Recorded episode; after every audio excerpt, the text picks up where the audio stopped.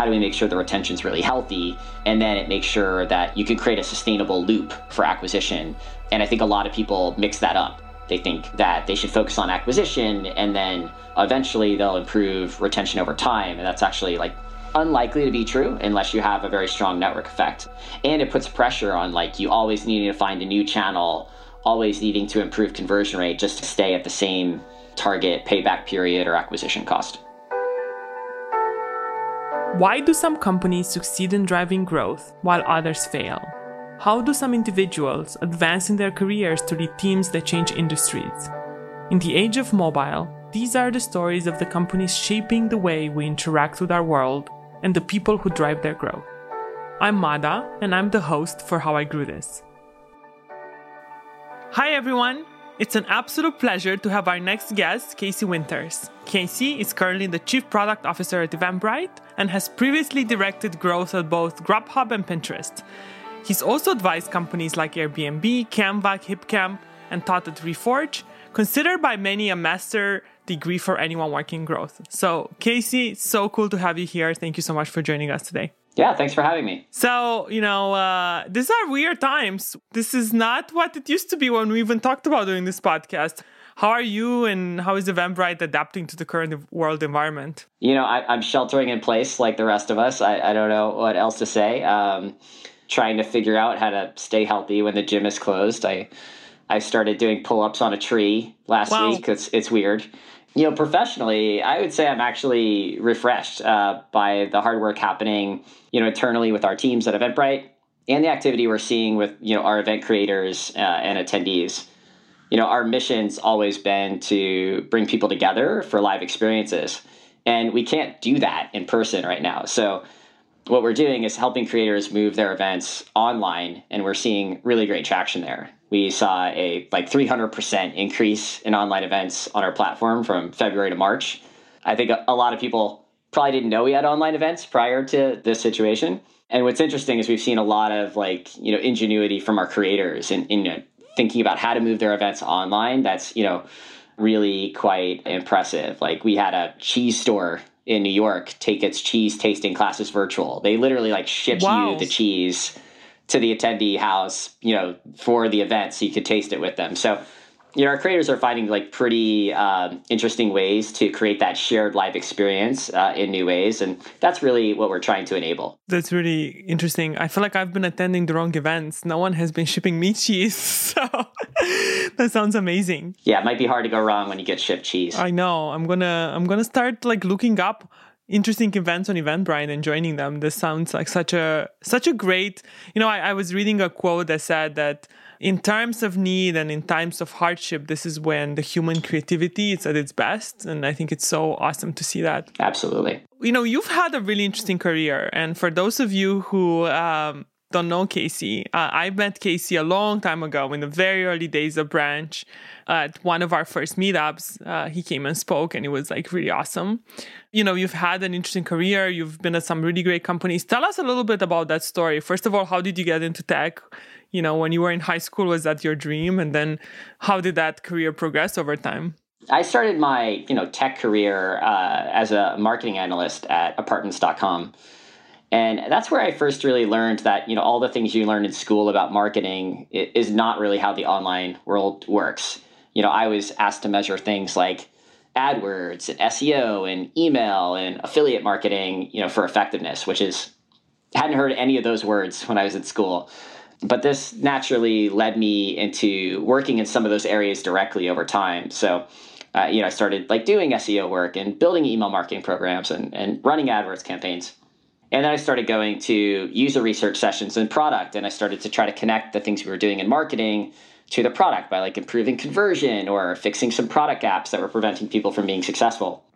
And I remember very vividly at the time, management told me like, "Hey, you're this marketing slash product hybrid. We don't really know what to do with that." So I worked on a bunch of like the entrepreneurial projects where that versatility was rewarded instead of frowned upon. And then I joined Grubhub and it was the first marketing person, you know, the 15th employee. And they didn't care what I did as long as it grew the business. So I worked on, you know, changes to the product. I worked on SEO. I built AdWords campaigns, you know, spent money on TV, like you name it, I probably tried it to try to grow the business. So I stayed there from like Series A to IPOs. When I started, we had around 40,000 users, left when we had around 3 million users. And I was doing my MBA at night in Chicago. And when I finished, I just decided I didn't want to experience another winter there. So that's when I moved out to San Francisco and uh, joined Pinterest. So I started working on on SEO with this like really awesome team and we had a lot of success. So they gave me email and then they gave me notifications and then they gave me conversion. So then they're basically like, hey, you're just going to lead growth from the product side because you already own all of these components. So, you know, we built up a really big team, really awesome team, and helped it grow from, while I was there, 40 million active users to 150 million. And that was like really great experience. And while I was doing that, I had started advising some of these companies you mentioned, like Airbnb and Pocket. So for the next thing I did is I just went to a venture capital firm, Greylock Partners, uh, and I started helping their companies with growth. And I realized that as I was working with a lot of these entrepreneurs, that I didn't just have kind of advice to give on growth, but advice to give on like generally building companies. So I just you know left to uh, do my own advising and, and picked up a bunch of clients like Eventbrite, you know Tinder, Canva, etc. And you know was working so well with Eventbrite that I decided to join full time as chief product officer, and that was about ten months ago. And that's what I've been up to ever since. That's like uh, such an interesting career progression. And it's just been kind of awesome to see that from the outside as I've been following you over the past, I guess, five it's been like what, five years since we met? Trying to make you proud. It's been it's been really really amazing. And so outside of the career side and you know you've kind of talked about that what is something that we won't be able to find if we just do a google search or looked at your linkedin profile? What like makes you i guess you you know from the pretty early internet i was really passionate about kind of the, the community of the internet. So i was really into you know what we now call like user generated content. So some stuff that like you know hasn't really survived with the internet or you'd have to know exactly where to look is I was like one of the top answers on like a pre-bubble version of Quora called uh, AskMe.com, which you know definitely did not survive the bubble. I was a moderator on the IGN boards, which still exist, but at the time they were like the third largest forum on the internet. I ran a music blog for five years. I also was a, a really competitive uh, Tony Hawk's Pro Skater player, and if, if you know exactly where to look, you'll you'll find more information on this. But what a lot of people didn't realize is that Tony Hawk's Pro Skater was one of the first games that had online play. So what happened is this was like prior to YouTube, but people started recording themselves doing like really high scores in the game to like compete to be the best in the world. So I got like super into that and I started watching all these videos and getting better. Um, did you make it? You would like the best in the world. Did, uh, I definitely was not the best in the world, uh, but I but I got a lot better. I was a great player. But what happened is like we had built up all this community around watching these videos. You'd have to upload them to a server and download them to your laptop to watch them. And then when the the sequels came out to these games, it just got too easy to like you know score really high points. So people switched to like you know doing more difficult and stylish things in the game uh, and then that started to die out. So what I actually built was I built a game on top of Tony Hawk's Pro Skater where you would take like a screenshot of a different place in the game and then a, a, another screenshot of another different place in the game. And then you would challenge the community to be able to get to one place from the other without touching the ground essentially. And you'd have to record a video of yourself doing that that's and, awesome. uh, then if you were the first person to record yourself a video completing it, you got to post the next challenge. I launched this on like a Tony Hawk forum, called it the Get There Challenges. And within a day, like my challenge was completed, and then someone else posted a challenge. And we ended up doing this for like three years consecutively, where there were like 300 plus challenges posted. We built a whole website for it. That's amazing. Yeah. So uh, none of this really has survived. I think there's some videos on YouTube if you know where to look. But uh, I did a lot of this kind of user generated content stuff early on, which, you know, helped me, I guess, later on in my growth career without realizing it. In what way? What do you think you learned from those experiences? The the model that, you know, we've used to grow, you know, Pinterest and, and even Eventbrite and some of these other companies I've advised is taking this content that someone else creates and finding a distribution channel where other people can see it so that they eventually create their own content, right? So this was really my first experience with that, where it's like, you know, I would post a challenge, people would create a video, and then they'd become like a challenge creator and then you have like this loop right that continues to power itself and that's you know exactly how we grew pinterest with with seo where you know people would create boards we distribute that to google um, people would find those boards sign up create their own boards and then you know keep that loop going. So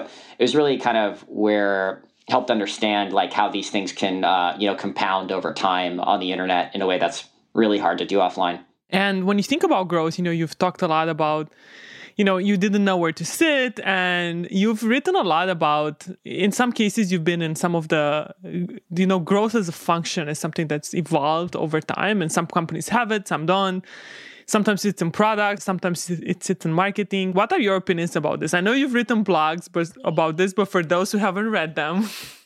So you know first when you think about like okay what well what is growth to me uh, growth teams are about you know connecting people to the value that's already been created in a product right? So if you don't have product market fit meaning you don't have value you shouldn't be working on growth. You should be working on product market fit. So i don't think of growth as a function. I, think of growth as a cross-functional team with that mandate to connect people to the value that's already been created in the product. And that's done you know not with a lone growth hacker. That's with engineers designers product managers analysts researchers etc so I care less about leadership of growth and more about that these different functions are aligned to the same set of you know objectives and key results and they operate together as a unit.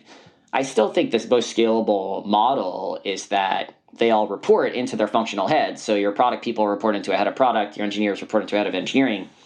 So what I find is, you know, I spend a lot of time advising people on creating growth teams. And usually when people struggle, it's that they frequently just aren't cross functional by nature in their company. They operate more in silos, and they really need to fix that.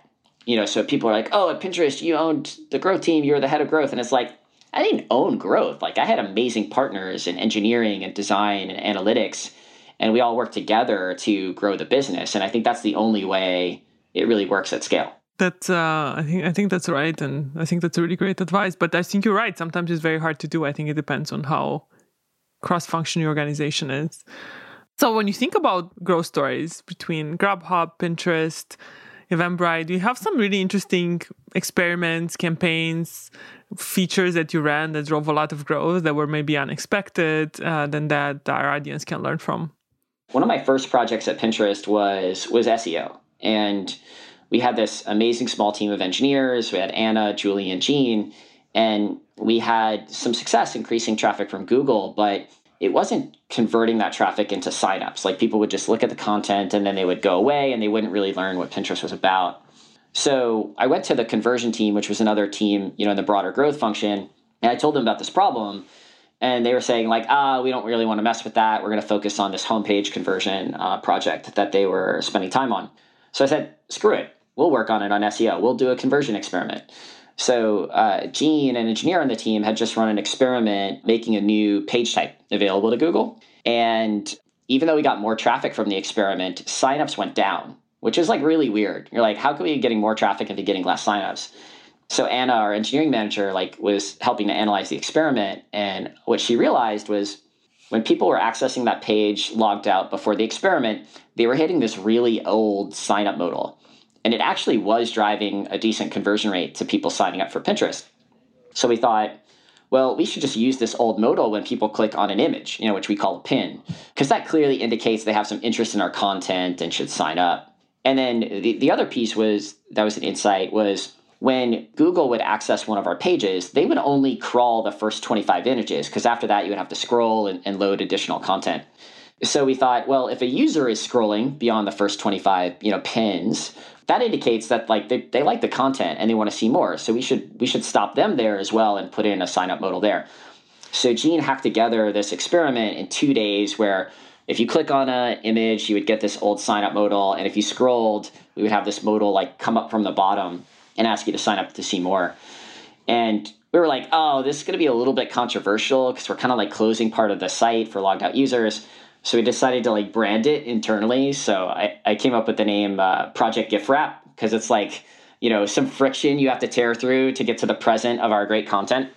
And, you know, we launched it as an experiment and it had a 50% improvement in conversion rate. Wow. Yeah. So like every graph at the company just like kinked upward. So my head of product was like, what did you do?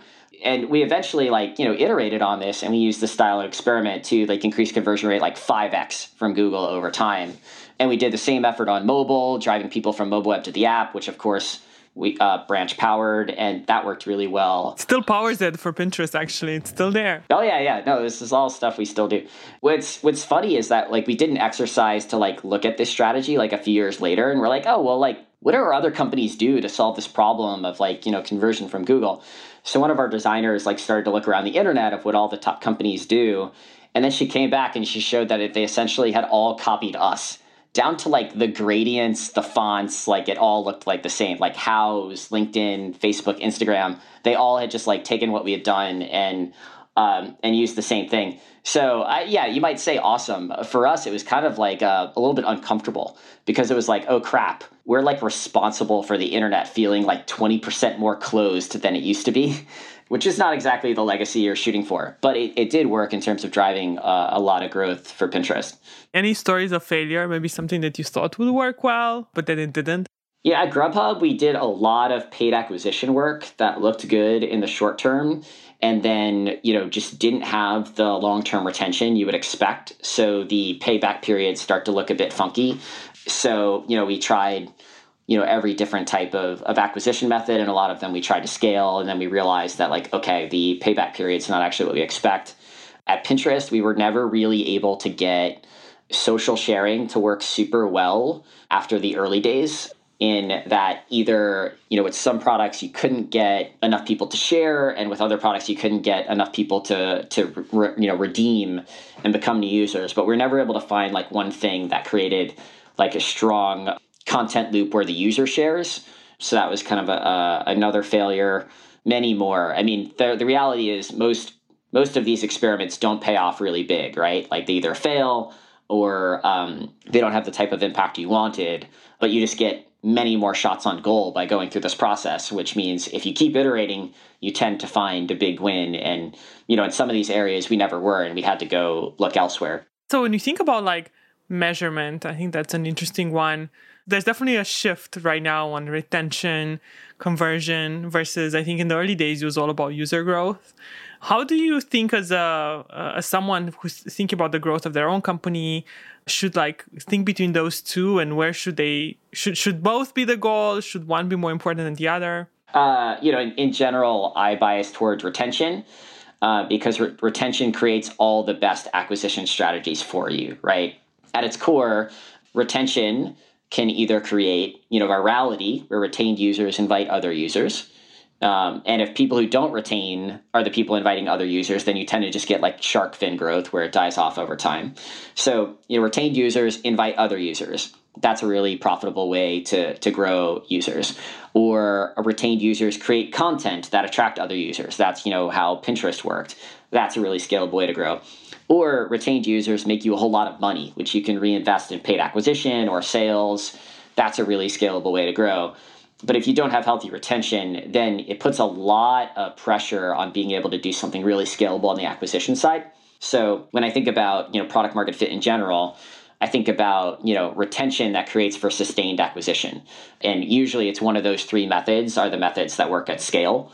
So that's what I'm extremely biased toward. You know, in every company I've worked with is how do we make sure the retention is really healthy, and then it makes sure that you're you can create a sustainable like loop for for acquisition and i think a lot of people mix that up right they think that they should focus on acquisition and then you know eventually they'll improve retention over time and that's actually like unlikely to be true unless you have a very strong network effect uh, and it puts pressure on like you always needing to find a new channel always needing to improve conversion rate just to kind of stay at the same target payback period or acquisition cost I think you're totally right. I think um, you know because people use Branch for referrals. I've seen a lot of referrals programs fail, and usually the ones that do really well, it's really not the incentives; it's how much people love the product.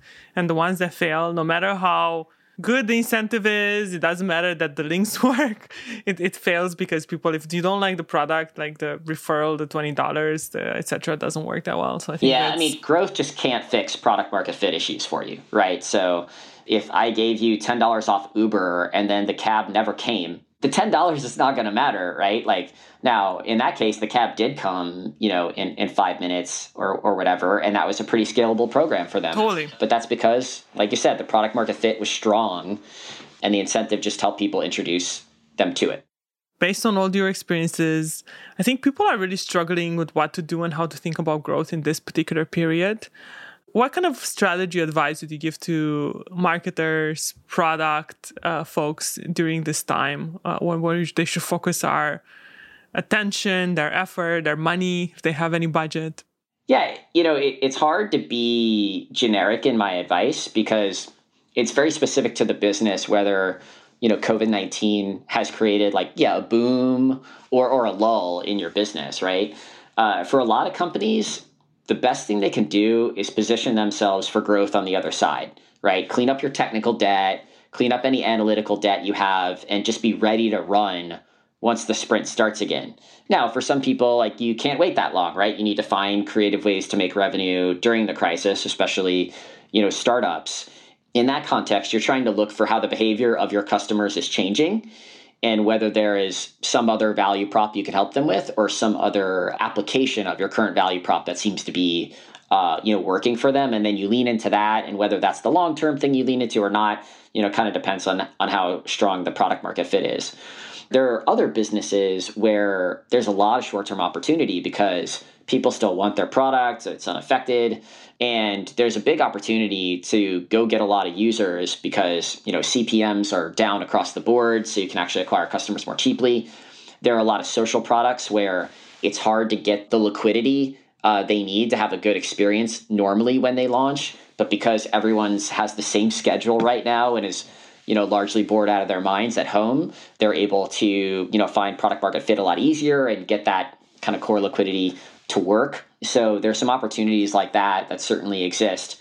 But sometimes like you just have to, you know, wait it out and make sure you're using the opportunity to be best positioned for the other side. Like it might have been hard to like completely, you know, overhaul your architecture in some way that like now you can do because there's just not a lot of traffic to your site or or something like that. And I, I urge companies that can to look into those types of opportunities. I think that's really good advice. I think it's very interesting because as you said earlier, I have friends from, you know, I have someone who's in the food business and you can just get this meal kit, meal kits and she was not doing well and now she's booming and hiring all these people. Exactly. I think her concern is what's going to happen after. And I've heard this concern from many others because like after this is over, will they be able to sustain? And then if they ha- hire a lot of people, will they be able to keep those people? I think that's the concern. It's almost like the opposite. It's the opposite concern. Will they, after this is over, will they be in the situation that many companies that don't have demand. I think a key question a lot of companies face when they're booming right now is does the product market fit I have today last, right? We're in a particular environment and I do think some of these will become new normal, but then some of these will go, you know, back to the way they were or in some sort of new place. So you have to think about, hey, does this thing last beyond, you know, shelter in place or whatever the equivalent is in your country? Or and if it doesn't, it might be fine to take the short term revenue, but make sure, yeah, you're not creating structural changes to your business that you can't support uh, once the demand for this goes down. What I think I'm seeing in a lot of different industries is this environment is accelerating the pace of change. There were things that were already interesting to people, you know, like food delivery, which I spent a lot of time in. And it goes from being like, oh, a cool thing to like an absolute necessity, right? So Instacart is scaling um, pretty aggressively in grocery delivery as, as another example. And those probably like, sure, this is going to be peak demand, but it probably means there's just a lot more people do that on the other side of this as well. And then there are some like uh, you know House Party is an app that's experiencing explosive growth right now, and that's a company I've worked with at, at Greylock before they were acquired by Epic, and you know it's a really great way to, to stay in touch with friends, and it's a lot easier to stay in touch with friends when you all have the same schedule. But on the other side of this, we're going to go back to having different schedules most likely. Uh, so House Party probably shouldn't hire a thousand people right now.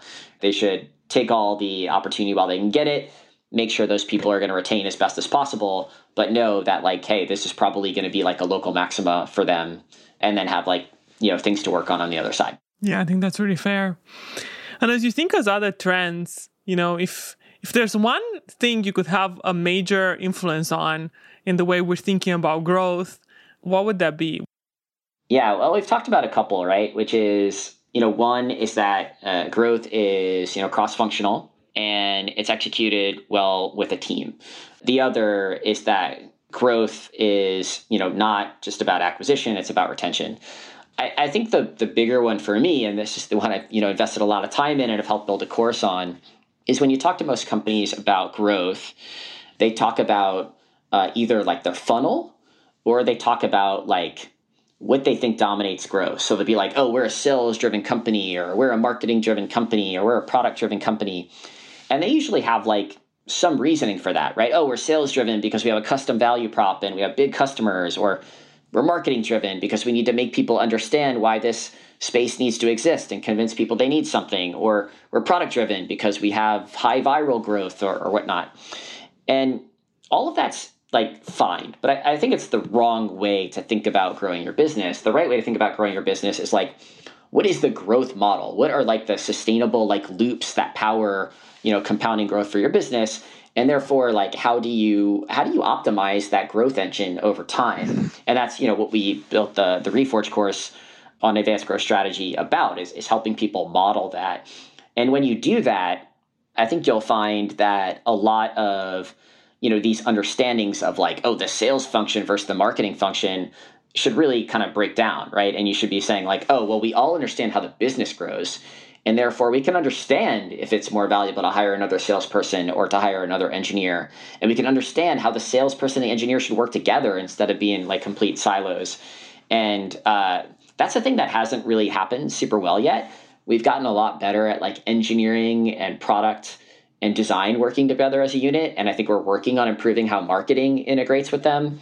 But like it's not really happening yet with sales. Uh, so there's there's a lot of opportunity to think more about like, well, if we can all get on the same page as to how the company actually grows and model that, then there isn't really competition between functions. There's an alignment of kind of how to use our finite time resources to grow the business the fastest. And that's that's kind of my wish is that we can all get there. You know, the other question is how do you help like if you're someone new who's just getting into tech right now and they want a career and helping grow companies how should they think about their career? I mean you've you've like kind of taken advantage of some really cool opportunities and drove a lot of change for you know a lot of companies. How should someone like replicate that i think i had a particular focus on what i wanted to do and what i was interested in pretty early on and not everyone uh, has that.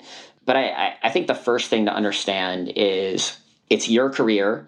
It's not the company's career. The company's not going to define your career for you. You have to decide you know what you're trying to accomplish in your career and you have to be open for those goals to change over time. Like you know i um, you know was thinking about you know after grubhub i was going to become a vp of marketing and that was my goal and i was collecting all these skill sets so that i would know how to manage a big team of marketers and then ended up going to pinterest and moving to product because that ended up being a better opportunity to drive more leverage and in, growth uh, for for companies.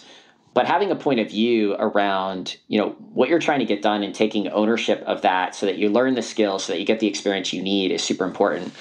You know what? Some of the best advice I received was Mandy Pekin was our, our VP of marketing at, at Grubhub, and I was I was having a particular like issue with a person in another team, and she was like, "Look, you just have to assume that person isn't going to change. How can you change to work better with them?" and it really puts the onus on you of saying like hey like you can be the variable in this equation to get like more impact more growth and I, when i talk to a lot of people earlier in their career they don't necessarily realize how much control they have they think of like oh i get that at pinterest you can do all this stuff because you have all these amazing engineers but at my company we could never do that and i was like pinterest was just as screwed up when i joined as your place now even worse I just worked on changing it. Like, are you going to work on changing it or are you going to like accept your fate and then not grow your career as a result? So I, I, think people have a lot more control in where they're trying to go with their career than they think. And they need to just put in the work to execute and try to shape that and then learn from that, which, you know, in my case, changes my goals. But I see a lot of people that they just are like, well, this is the career path of my company, so I'm going to do that. Or it's never going to get better here. And it's like, well, either work on making it better or find another job that you can grow faster in. Those are the things I think about, and I try to tell you know people early in their career to to really think hard through and, and execute on. That was really good. I mean, I'm I'm just thinking right now. I think that that piece of advice that you can if you you can change, maybe you can change the other person, but you can change. I think is such a good piece of advice. I love that. So let's end with uh, our lightning round. If you had to delete all the apps on your phone except one, you could only keep one. What would that be? Yeah, I have like a core group of like five apps that I that I use regularly. I would probably keep Feedly first because that's the most convenient way for me to keep up with like the news sources that I care about. So that's usually like the place I start on my phone and then I go from there to, you know, Twitter or Pocket or a few other places. But Feedly is usually where I start. So that would probably be the one I keep. What are the other four? Twitter, Pocket. Uh, what else? I want to make sure I don't forget any. Yeah, maybe it's just those. Oh, sometimes Reddit, but that's that's clearly like fourth in the pecking order. They're all news related. This is very interesting. I think we got it. yeah, I consume user generated content on the internet. I, no, that's amazing. I think, you know, other people have said things like maps, and it's just so interesting how different the. Who has use for maps? I can't go anywhere. Two different people said maps. Uh, well, maybe we started these questions before. Yeah, before shelter in place. Um, so if you could have an app that allowed you to talk to one animal, what animal would that be? I would say I don't really have a desire to talk to animals. Uh, that's a, that's a fine answer. right now, it'd probably be pretty interesting to talk to dogs because their environments have totally changed. Where you know the humans are home all the time now. It would probably be interesting to see how how their environment uh, has changed and how how they feel about I it. I heard they love it. That's what I heard. I, I think they're pretty happy with it. But yeah, I just I just love the you know what was the what was the pre post like? How did they think about things? I think the level of anxiety in dogs has greatly decreased at the same rate that the level of anxiety in humans has increased. This is just a power transfer from humans to dogs. That's all this Pretty is. Pretty much. And then what's one unlikely app on your phone? Yeah, I don't really have any crazy apps. Um, we, we have a group of friends from Pinterest that use this app called Psych, where you start a game and you have to, there's like a question that's asked to the group, and everyone has to type in their own fake answer. And then everyone's everyone types in their fake answer. All the fake answers are listed, and you have to try to pick the right answer.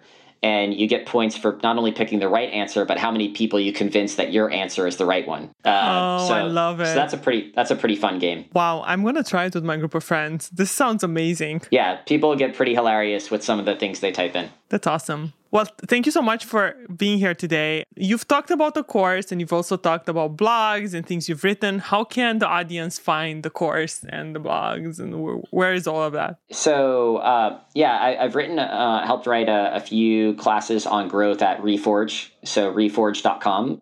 The ones that I've worked on are, are the advanced growth strategy course and the retention and engagement course and then I blog at uh, caseyaccidental.com. And yeah, if you want to find you know cool online events to do while you're bored at home, then just come on over to eventbrite.com or download the app. Sounds awesome. Thank you again for your time. This was really great. Thanks, Casey. Thank you so much for listening. If you like the show, please leave a review wherever you listen to this and share with someone trying to grow their career. Until next time, keep growing.